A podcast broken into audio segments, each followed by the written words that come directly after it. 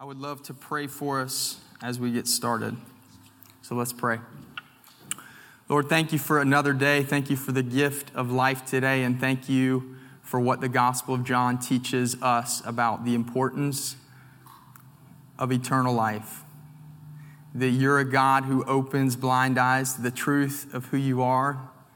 Um, that you're a God who graciously intervenes and gives dead sinners new life God, I just pray that as we read this passage and study it this morning, that your spirit would be at work, um, that your word would not return, return void, just as you've promised that it, that it won't. And I just pray that you would encourage your people, encourage Midlands Church um, as we press into an eternal truth that probably most of us haven't read today. Thank you that although we read and these stories, God, and oftentimes we've read them time and time again, that you are a God who continues to shape and teach and conform us. And I just pray that this time would be yours and that your spirit would work powerfully. And we ask all this in Jesus' name. Amen. So, uh, as many of y'all know, uh, by the way, for those who are at, at home, which is my wife and my little boys this morning, Hey, hey, um, thank you for those who are with us in person and those who are at home. It's so good to be together as a church. But I wanted to start a little story here. As many of y'all know, it was September of 20, no, not September, spring of 2019 that I had a little incident. Um, it was self inflicted in a sense because I chose to have an eye surgery. Um, I'm looking at Murph back here. I remember shortly after I chose to have this eye surgery, trying to convince Murph at the lunch table why he should still move forward with it. And he was looking at me like I was, for one, from outer space, two, uh, just like, just that slow head nod, like this dude is just totally wasting his breath. And I was. And the reason I was wasting my breath is many of y'all know that the surgery for me didn't go too well. It, um, the surgeon did a great job. My wife actually worked at the place uh, that did it. Great doctors, great team everything went right from their end, but for whatever reason, my eyes did not take too kindly to the, to the LASIK surgery that I'd gotten. Um, and my healing process, what normally is supposed to take about between three and four days, took me about between three and four months. Um, and so many of y'all checked in on me. Like I would come to church, my wife and I would come, she would drive me, I'd have a guy driving to school. And I remember a lot of people coming up to me like, you know, dude, are, are you okay? You know, was it, a, was it a rough night the night before? What's kind of what's going on? Because I just, I looked, um, quite frankly, like I was, was blitzed. I mean, that's probably the best way to put it. Um, there, there's really no way around it. And, and my students, they love reminding me of that. Um, I can't tell you the amount of times I heard, six shades, bro, you know, walking down the hallway. Y'all were way nicer than my Ben Lippen students, honestly. So thank you uh, for not being in high school, and thank you for having a heart um, because they found it hilarious. Um, and it was just one of those freak cases. I've actually got a picture if you want to throw it up on the screen. That's me. Um, and this was my reality for about, like I said, three and a half months. Couldn't drive. Um, I tell people I feel like in some ways I would have been better off blind because then I wouldn't have uh, been expected to go to work. But that was, that was my reality, and it was just downright miserable. And a, a doctor actually told me we got some other opinions, and other people said, yeah, you know, surgery was fine, and but you're, you're just one of those freak cases. One doctor in Florida told me, you are a one in 100,000 case. He said, most guys that do these surgeries will never see a U or even maybe hear of a U. And I'm like, man, what a time to be special. Um, I'll go work on Murph a little more. But uh, we actually have, I won't name the person, another person in our audience that had the same surgery, same place, worked out great, you know? And so um, it's just one of those, just one of those things. And, and for one, I did want to thank y'all for how y'all cared for my family in that season. In all seriousness, Midlands was a blessing to us during that. Um, it kind of reached a point where it went from, okay, you know, maybe slightly humorous, like what in the world's going on, to like, okay, this is now kind of scary, you know? My wife at first was actually giving me a super hard time because she's like, you, you're, you're being such a baby. Like, she really thought I was uh, milking this thing, you know, because normally people three days later are good to go, and I'm on the couch, can't open my eyes until the first week. And she's like, dude, what is going on? You know?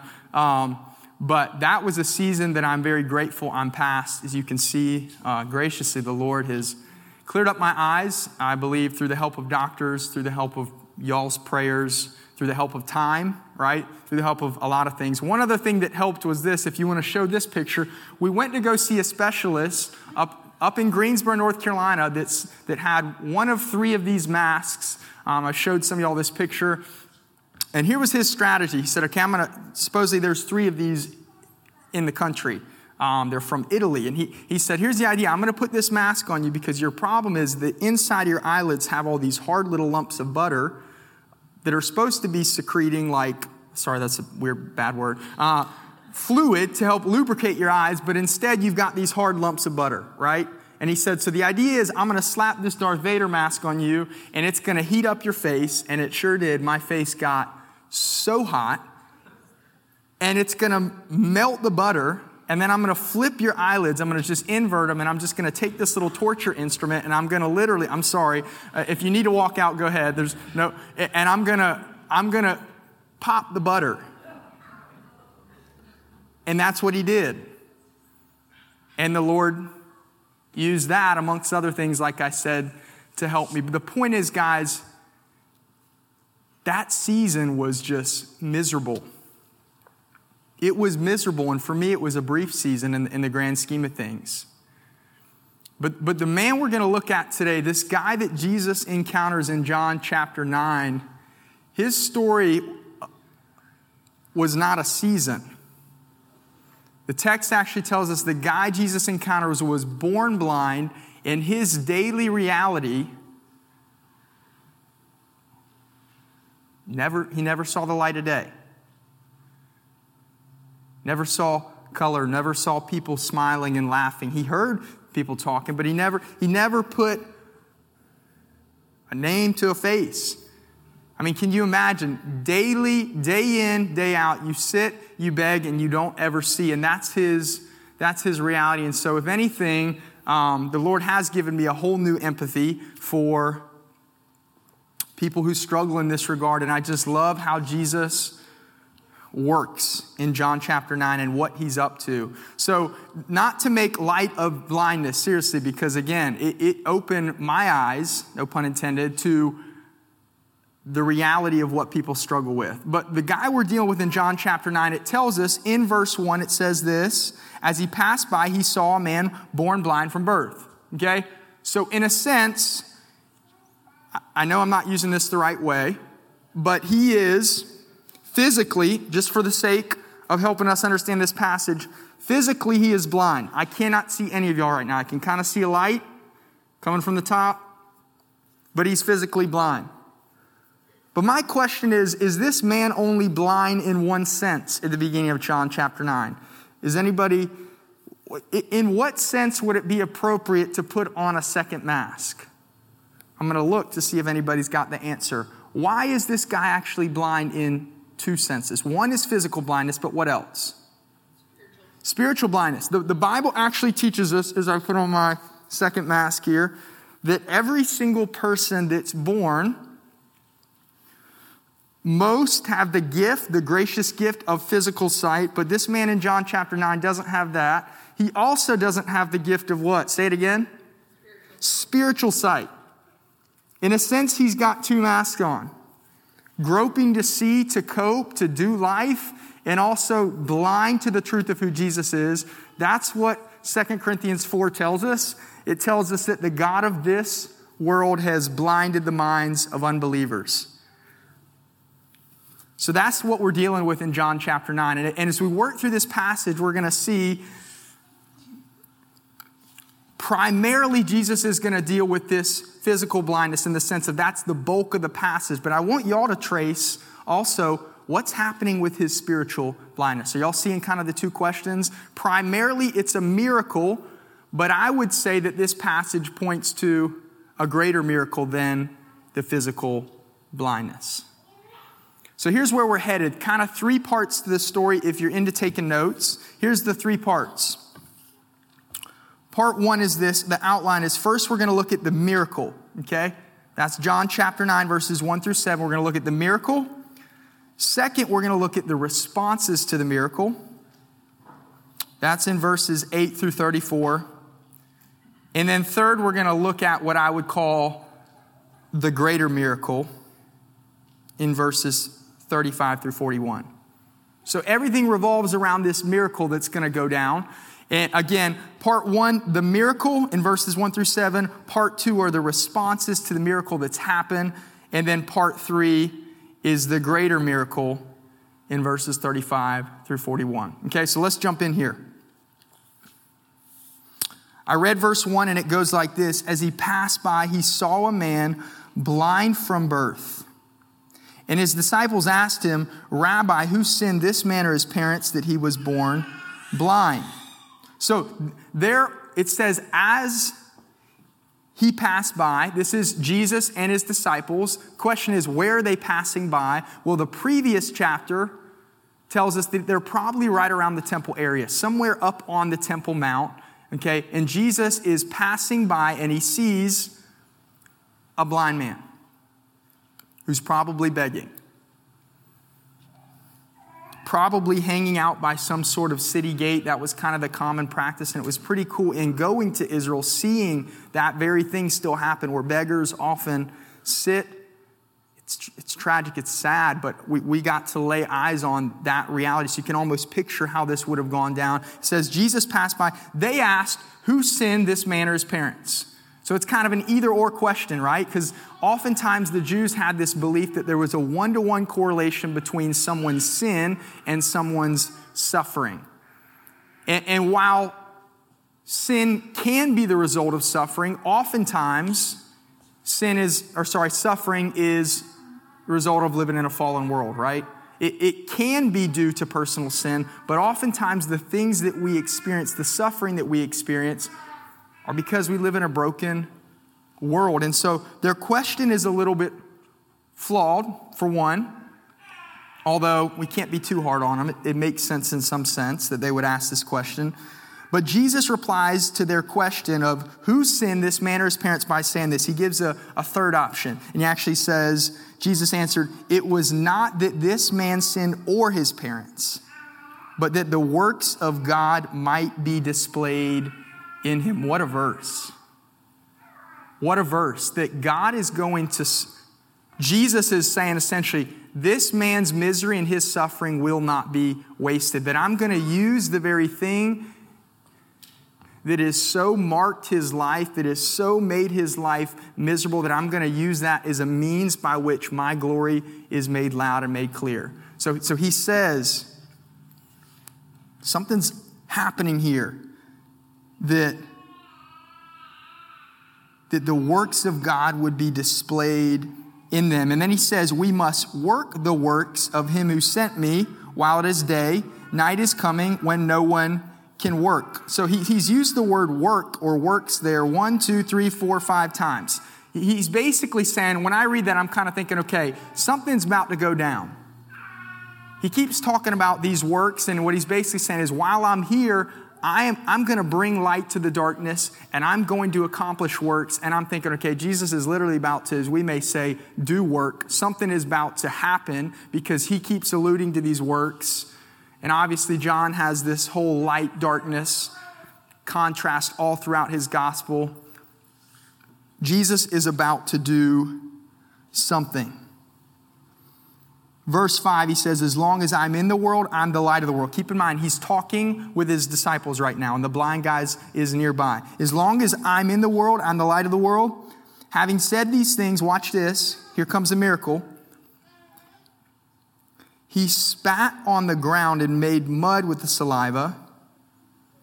Then he anointed the man's eyes with the mud and said to him, Go wash in the pool of Siloam, which means sent.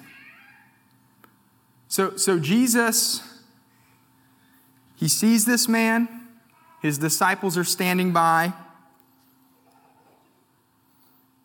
It says he spits on the ground, makes mud. I don't know if it was with his finger or with a stick, but he makes mud, grabs it. You may be thinking, man, why is the guy not stepping? Well, well the guy doesn't see. He, he, he's blind. And Jesus grabs this mud and smears it on this man's eyes. And then he says this Go wash in the pool of Siloam. And what's interesting, guys, about the Bible is the Bible, the writers of the Bible, they kind of assume that you live there. And obviously, we don't. So some of these verses that say, like, go wash in the pool of Siloam. In the next verse, what is his response, by the way? What's this guy's response? So he went and washed and came back seeing. Just one brief little sentence. So he went and washed and came back seeing. It's like, oh yeah, that was easy. You kind of just step in the backyard, you dunk your head in the pool, you're good to go. The pool of Siloam, we just assume, is just right there, no big deal. But what's pretty cool is Jesus is probably, remember, where is he likely at this time? Somewhere around what? The temple. And the pool of Siloam, guys, is not near the temple. It's about three quarters of a mile away down a really steep hill really steep hill. And so that so he went, it's not just a dunk in the pool. That's a long trek for a blind man down a long hill, right? And even if he was closer to the pool of Siloam, it's, it's definitely a long trek back up to the Temple Mount area. So, so for this guy, it's in some sense a walk of faith. I don't know that at this moment It's a saving faith, but it's a walk of faith as this blind man staggers down to the pool of Siloam. And, and the hardest part, when I had the privilege of going to Israel, um, the hardest walk that we made during our entire trip was from the pool of Siloam back up to the Temple Mount. It is a steep trek. They've, they found the pool of Siloam in 2004. Prior, they found one that they thought may have been it and they dug up the Pool of Siloam in 2004 and also a road that led from it up to the Temple Mount, not the entire way, but parts of it, which is just so cool. If you want to show the picture there, this is the Pool of Siloam that this guy actually, and a, a church has that concrete section on the other side and they refuse to give up the space. So it's kind of like, man, we've only got a little bit of the Pool of Siloam we can actually see, but those are the very steps that that man would have walked down. The very steps that he would have walked down wondering, is this rabbi that I've heard, I've heard these rumors of these rabbi that he can heal, that he does great works. Am I really going to receive my sight? And he stoops down in the water, he washes his face, and for the first time, he may he sees his reflection, he sees color, he sees people, he sees life. And then he walks back up. And here's what, here's what goes down when he walks back up. The next section is the responses to the miracle, right? So we've seen this miracle of physical sight that's been given to a blind man. And as a result of that, there's going to be really four different interviews that it's like everybody's putting this poor guy on the grill and he's just received sight. It's like, give the guy a break. He's, he finally can see, and people are coming after him. So just watch his different interactions with these people. The first is the neighbors. It says this, verse 8 The neighbors and those who had seen him before as a beggar were saying, Is this not the man who used to sit and beg? Some said, It is he. Others said, Nobody's like him. He kept saying, I'm the man. So they said to him, Then how were your eyes open? And he answered, The man called Jesus made mud and anointed my eyes and said to me, Go to Siloam and wash. So I went and washed and received my sight. They said to him, Where is he? He said, I don't know. It's a bit of a funny question. Where is he? Remember, he guy's blind, doesn't know. He's, he's gone down, he's come back up. He has no idea where Jesus is. All he knows is, listen, he just says what happened. He just testifies to the work of Jesus. I don't, I don't know who really, I know his name's Jesus. I don't know where he is, but I know this. I was blind and now I see. The neighbors are kind of a mixed response to this miracle, but let's look at the others. He's going to have his second interview with the Pharisees. Verse 13, and I know we're, we're flying because this is a big chapter, but so y'all uh, keep track with me. Thank you for your willingness to kind of hang on as we fly through this passage.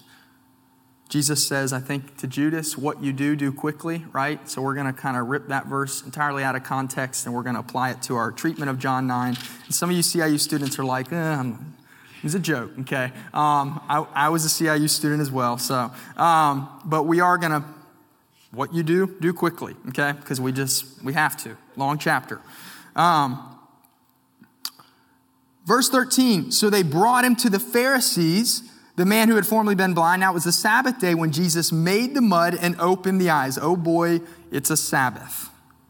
So the Pharisees asked him how he had received his sight, and he said to them, He put mud on my eyes, and I washed, and I see. He's just sticking to his testimony, right?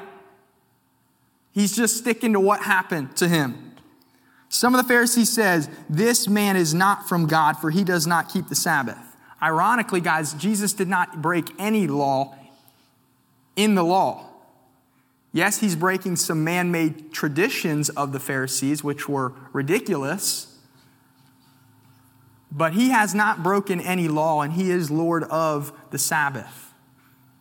Okay, but the Pharisees are looking for a reason to reject, so they're thinking, although this blind man can now see, Jesus broke some nitpicky man made law that's not even in the Bible.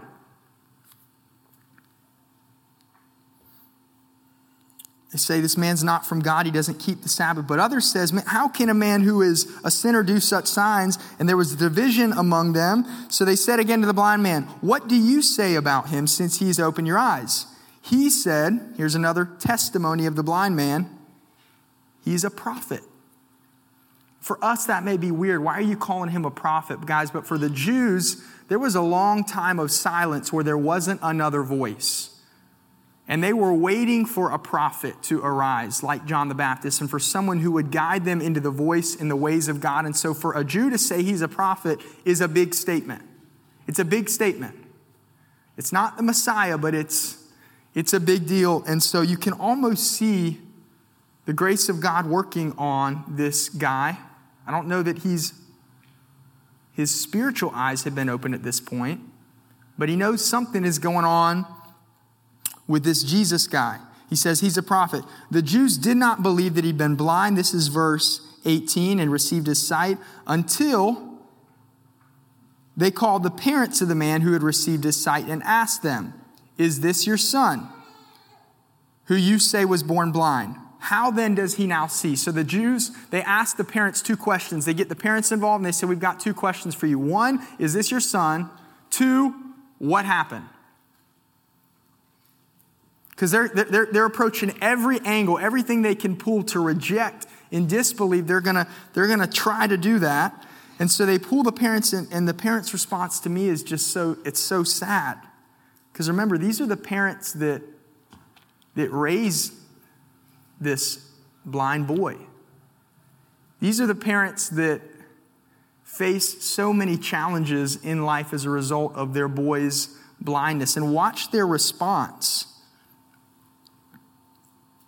to this interview. First interview was with the neighbors, second interview was the Pharisees and the blind man, third interview is now the parents and the blind man and the Pharisees. And his parents answered, We know that this is our son and that he was born blind, but how he now sees, we don't know. Nor do we know who opened his eyes. Ask him. He's of age. He will speak for himself. And then John actually tells us why they said what they said. He said that they said these things because they feared the Jews. For the Jews had already agreed that if anyone should confess Jesus to be the Christ, that he was to be put out of the synagogue. Therefore, his parents said, He is of age, ask him.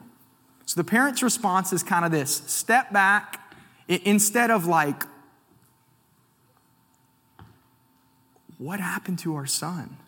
I mean, there should be a sense of wonder and amazement that a son that we raised, that has been blind his entire life, has been the lights have come on, his sight has been flipped, and instead it's this we fear the Pharisees more than we fear the works of what Jesus had accomplished. Some of us, guys, we may have family members that it, that's the approach to mir- the miracle that God has wrought maybe in our own life is step back. We don't really know what to do with it.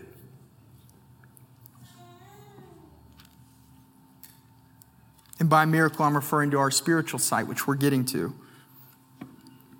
Okay, so they kind of step back, and then, and then there's another interview between the Pharisees and the blind man. I'll move through this quickly. For the second time, this is verse 24. For the second time, they called the man who had been blind and said to him, Give glory to God. We know that this man is a sinner. What? We know that Jesus is a sinner. So give glory to God. What a statement. Here's what the blind man says. I, I, love this response. To me, it's the key response in the whole text. He says, Whether he is a sinner, I do not know, but one thing I do know that though I was blind, now I see. What's this guy sticking to? Time and time and time again, he's just saying, Here's, here's what happened. I can't argue the finer points of the law, I can't argue what you think about Jesus. You know, I, you're going to find a way to be upset. You're going to turn my parents against me. You're going to turn the, the crowds against me. You're going to turn your fellow Jews against me. But one thing I know is this I was blind and my eyes have been opened because of Jesus. That's, that's all he's got. That's all he's got. And he just sticks to it in boldness, knowing what it's going to cost him, knowing the frustration and the tension that's being built. He sticks to what Jesus had done in him. I love his response. And they said to him, What did he do to you? How did he open your eyes?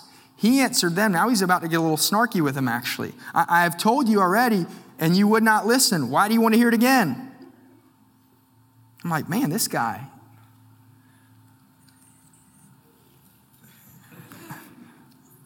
I, need to be careful with some of the jokes I'm making, but um, it's like, man, I, I want that kind of boldness. This guy doesn't really even at this point know who Jesus is. Are you tracking what I'm saying? He's, he's been blind. This, this guy comes and puts mud on his eyes. He's probably heard stories of Jesus. He can see now.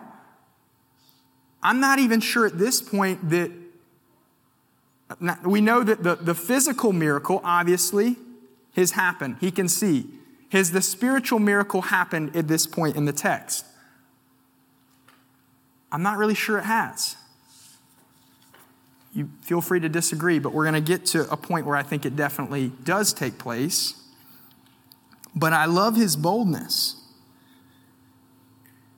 He says, I've already told you you won't listen.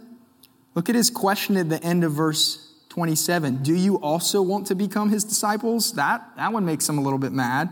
And they said they reviled him, saying, You are his disciple, but we are disciples of Moses. We know that God has spoken to Moses, but as for this man, we do not know where he comes from. The man answered, Why, this is an amazing thing. You don't know where he comes from, and yet he opened my eyes. Another testimony to what God's done. We know that God does not listen to sinners, but if anyone is a worshiper of God and does his will, God listens to him. Never since the world began has it been heard that anyone opened the eyes of a man born blind. If this man were not from God, he could do nothing. That's still the blind man talking. There's another testimony. They answered him, the Pharisees say, You were born in utter sin, and would you teach us? And they cast him out. I also kind of love the statement, You were born in utter sin, because they're basically admitting, yeah, he was blind and he does have sight now. You know, they've kind of forfeited that one. They've forfeited that miracle even in saying you were born in utter sin. Because what they're saying is you were born blind.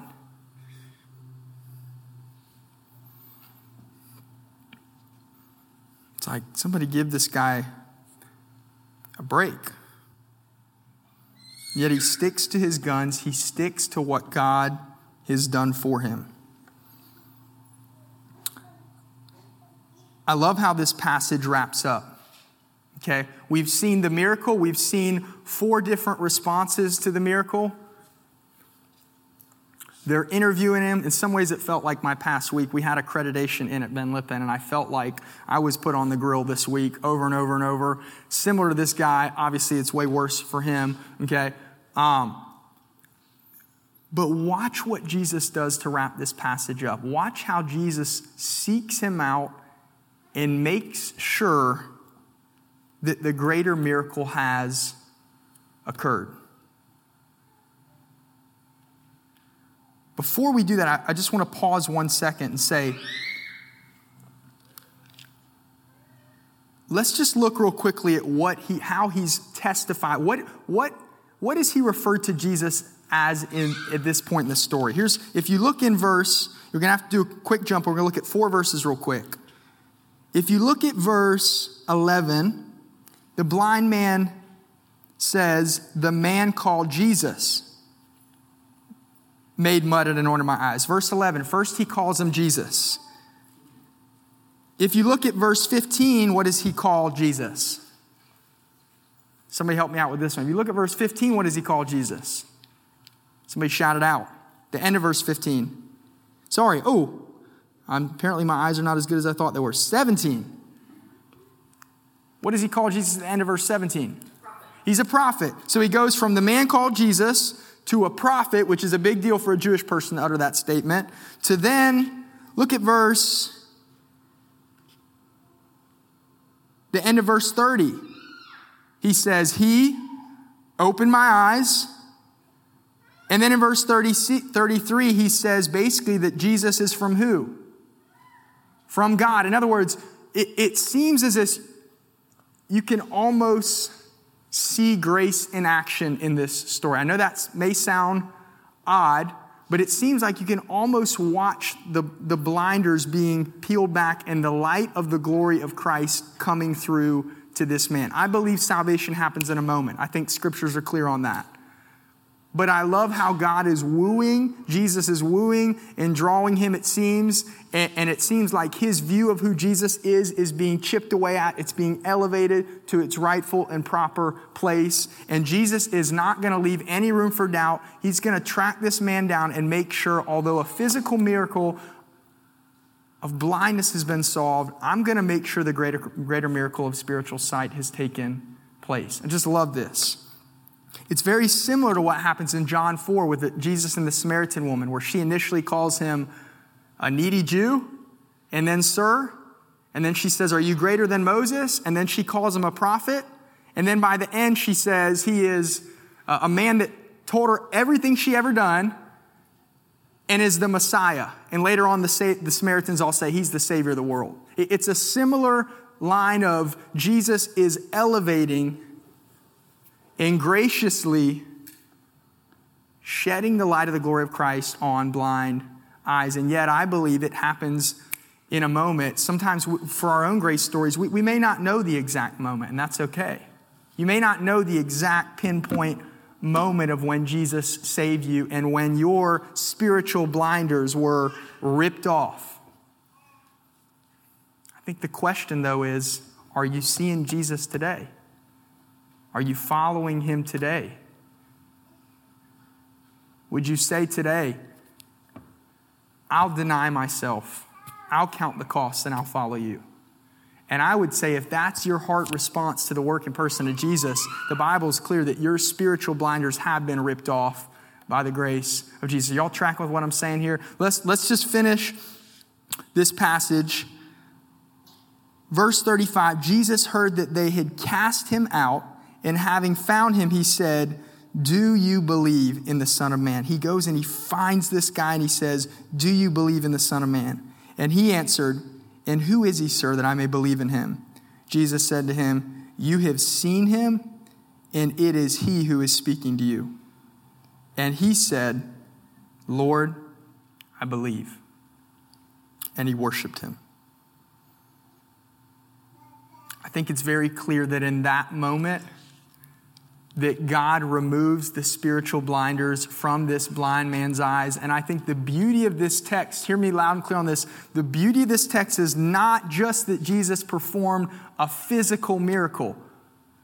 The beauty of this text is that Jesus performed a greater miracle in the, in the heart of this sinner who was born in sin, who naturally was a rebel of God like we all are, who naturally was dead in his sins, a child of wrath, enslaved to sin, and yet Jesus, and I think it's helpful as we as we learn of all these miracles. Mark 5 tells us it's really helpful. In Mark chapter 5, maybe it's Luke 5, Jesus engages this paralytic, right? You know the story, they, they drop him through the roof. He's got this bum leg.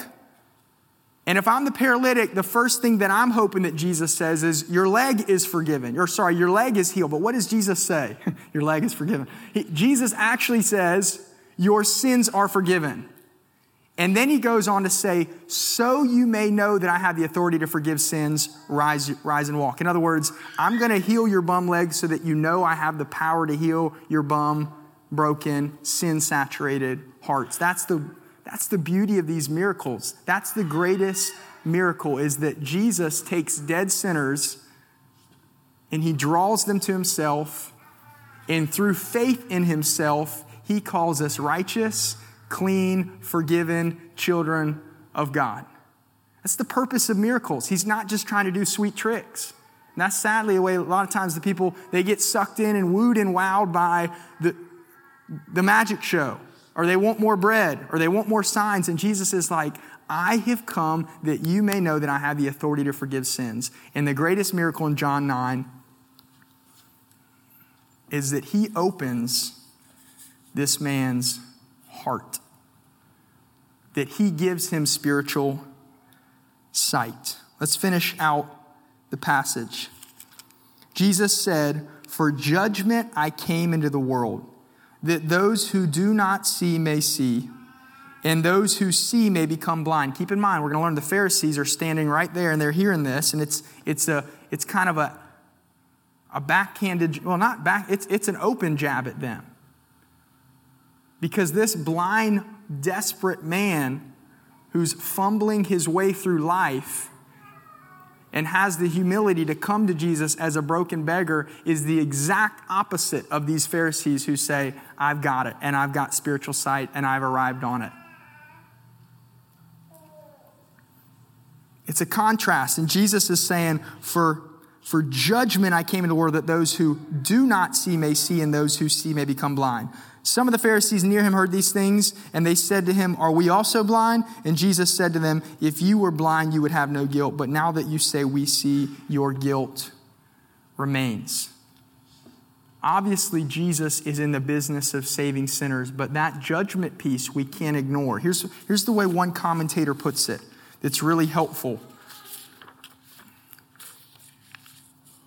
He says this The very light that saves people cuts through darkness, dispels darkness, and casts shadows of judgment on those who reject him. So there is an, undoubtedly in this passage an element of as God is graciously saving people and people are looking at that evidence, at the miracle, and stubbornly refusing it, that even in his saving, there is a judgment.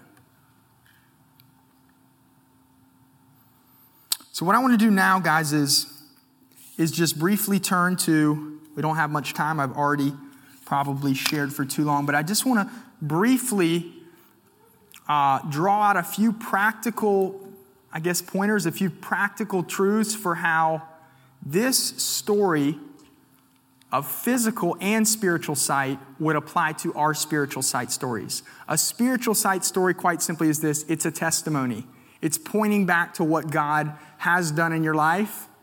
And, and, I think sometimes Christians can be very intimidated by, man, how do I share a testimony? Maybe you have shared it before, maybe you never have. It's as simple as this.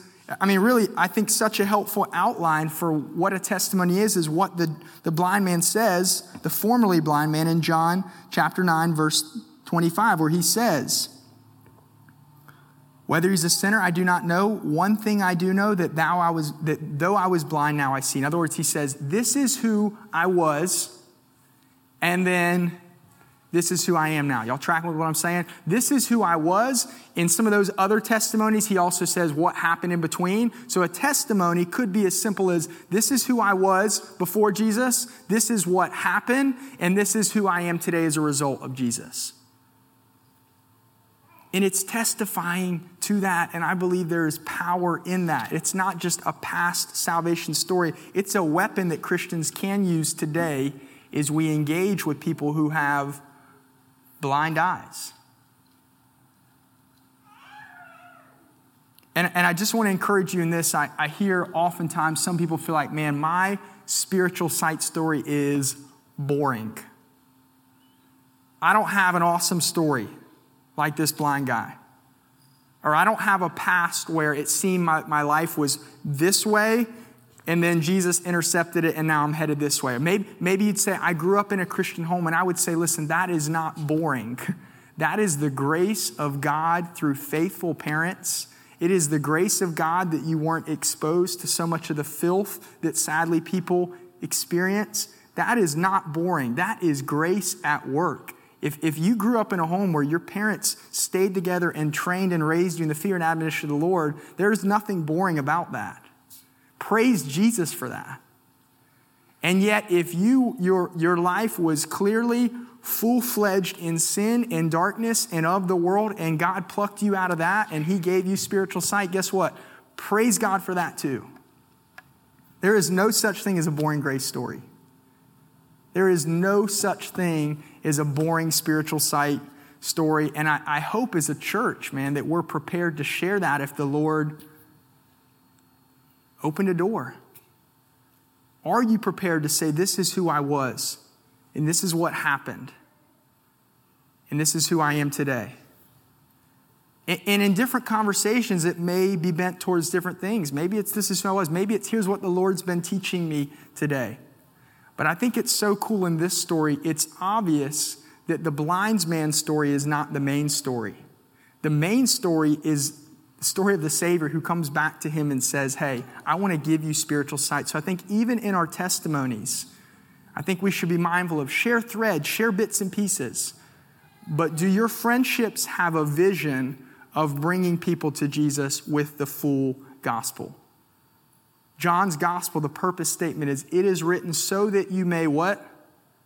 Believe, and by believing you may have life in his name. And so I love this model of Jesus where he comes back and it's not just an incredible physical healing, but he comes back and he makes sure that that miracle has taken place. So I, I just wanted to encourage y'all in that is our stories, when we look back at our stories and we look at our testimonies, our spiritual sight stories through the lens of a God who saved and see how God saved us, man, that's worth sharing that is worth sharing. And I know that we're prone often not to. Actually, just this week, it was interesting to me that one of the things that comes up often with high schoolers is sports injuries, right? And it, in the mind of a, a high school boy, and probably the ladies as well, it's like a sports injury can be life altering, you know, when so much of our identity can be built up on what we accomplish on the field. And, and I had two conversations with people this week at the lunch table, both of which were injured. And it was interesting as I look back when I was with some non believers, some students that I know do not follow Jesus. I told them about my own injury in high school and my senior year, how I had a, an injury that basically made my whole senior year kind of a dud athletically. But I left out the part how the Lord reworked and reshaped my identity in Him in awesome ways through it. And then two days later, I had lunch with some guys that I knew were believers, and I was quick to be like, because one of them had an injury as well, but I was quick to be like, and here's what the Lord did through that, and confirming my identity in Him apart from what I could do on the sports field. Are you seeing where I'm going with this? We're prone, if you're like me, to sometimes share it to those who we think will receive it well, and then to withhold it when it may not be so well received. And one of the things I love about this story is the blind man, he's pretty consistent across the board in just being like, this is what happened, this is what happened, this is what happened. And I think it's very likely he doesn't even have spiritual sight at that point in the story, and yet he speaks to the works of Jesus. My encouragement to us is how much more should we, if God has performed a spiritual miracle in our hearts through belief, how much more should we be apt to share that knowing who Jesus is and what he's called us to? So, a good question might be man, why, for one, am I prepared to share it? Am I prepared to share my spiritual sight story? Second, what's keeping me from sharing it when the Lord opens doors? For me, it tends to be more like a, a waffle where I'll share it in certain pockets around certain people. And not like a pancake where I'm just letting it pour and letting it run and being like, here's the grace of Jesus and what he's done. And respond to it how you want, like this blind man. I'm so good at managing perception instead of just saying, God, here's what you've done. Last thing, man, uh, last thing I'll say is this people cannot argue with the power of a changed life. They really can't. They, they really can't argue with the joy that you have and the peace that you have. They can't argue with the fact that, man, we can debate the existence of God. We can debate the resurrection. I think both of those things, wonderful cases for why I think that's a more intellectual position. Like, we, we have lots of good reason for what we believe, but sometimes it may be as simple as hey, well, do you have joy? Do you have satisfaction? One thing I know is I was blind and now I see. People cannot argue with the power of the changed life. And so, another question I have for y'all is Does your. I'm trying to think how to put this. Is your lifestyle, does it make a case for the fact that a miracle has been wrought? If you track what I'm saying. Is it evident that a miracle has occurred in how you live your life? Because the Bible is very clear that if you have spiritual sight and Jesus has saved you, that that is a miracle. That that was not your own, that it was a gift of God. John 1 says that we, we weren't, it wasn't of the will of man, but of God referring to salvation. And so, man, does, does my lifestyle cause people to step in and be curious, or does it actually cause people to step back? and say, they may speak of that, but I don't, I don't see a change. And guys, each of these questions, hear my heart in these.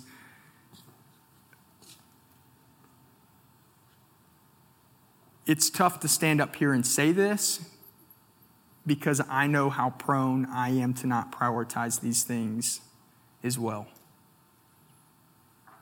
And yet I want to keep coming back to it, keep coming back to the basics of this is who I am, this is who I was, this is what Christ did, and this is what my life looks like as a result today, and to make the gospel the main thing. So um, I hope you're encouraged by this, and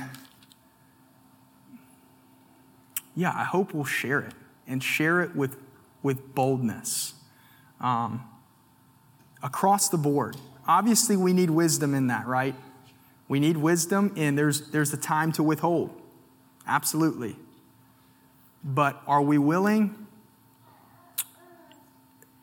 And will we share it in light of what God has done for us? Let me just pray for us, um, and we'll wrap things up. Lord, thank you so much for your goodness and for your love,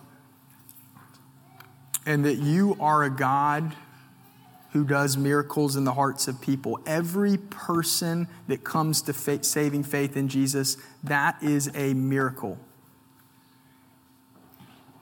And Lord, I pray that we would be about that, that our lives would be streamlined in such a way where we want people to know Jesus. We want people to believe. We are willing to share that. Thank you that there is grace for the times that we fail because I know that I am so prone to be silent, Lord. But give us boldness um, in sharing what you've done. Give us a willingness to leave the results to you. We just thank you for the fact that you are in the business of performing spiritual sight stories and giving blind eyes new life. And um, God, I pray we be about that as a church. In Jesus' name, amen.